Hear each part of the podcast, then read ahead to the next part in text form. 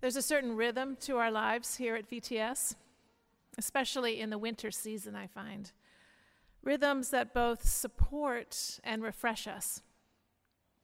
Liturgically, every Advent, the blue vestments come out, the lectionary cycle begins again, and the candles are lit. Academically, at the end of the semester, the library gets busier, and the papers are written, and we plan for the Christmas break. And professionally, the ordination cycle begins, and the interviews are scheduled. In such a rhythmic, almost predictable season, the biblical texts always jar us. Everything breaks attacks, a great scattering, violence all around. Isaiah 41 I will make of you a threshing sledge, sharp, new, and having teeth. You shall thresh the mountains and crush them you shall make the hills like chaff. Or Matthew 11. From the days of John the Baptist until now, the kingdom of heaven has suffered violence, and the violent will take it by force.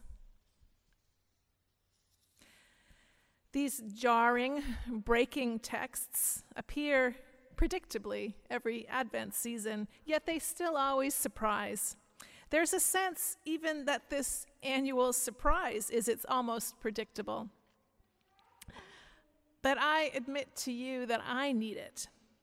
In my very comfortable life, filled with rhythms that support and refresh me, I need these disruptions that the texts pronounce. In this winter season, we've become all very knowledgeable in how God works. We're professionals in this knowledge. We can hold forth in long paragraphs with subtleties and footnotes.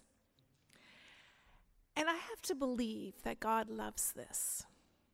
God loves lives that are devoted to the study of God, devoted to knowing God.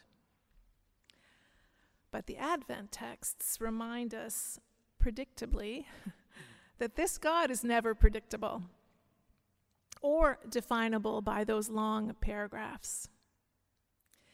In fact, there's a certain blindness that particularly affects the religious professionals. Those who know God the best, who know how God works, we can be so very blind in seeing God in action. The book of Isaiah plays with this irony. The new thing that is promised is in danger of going unnoticed.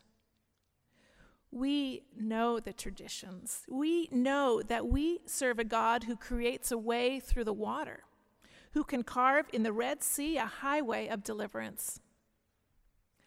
The problem comes when we solidify these traditions, when we take them and we shape them into a box for God. We know God the best. We know how God works. And out of this knowledge, we shape a prison for God, a solid box of how of expectations for how God is allowed to act. As Isaiah 41 reminds us tonight, the risk of being too caught up in our own expectations, too enamored with the tradition, is missing God at work in the present. Verse 18 I will open up rivers on the bare heights and fountains in the midst of valleys.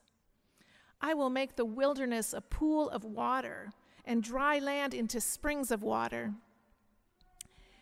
If we get so used to expecting a make a way out of the water God, we will entirely miss this new make water in the desert God.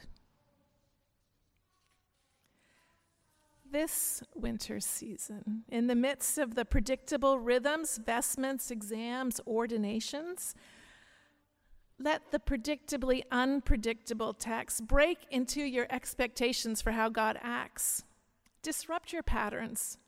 Let the God who dries up the sea and the God who puts pools into the desert, let this God, this unpredictable God, break into our world and into our lives to save.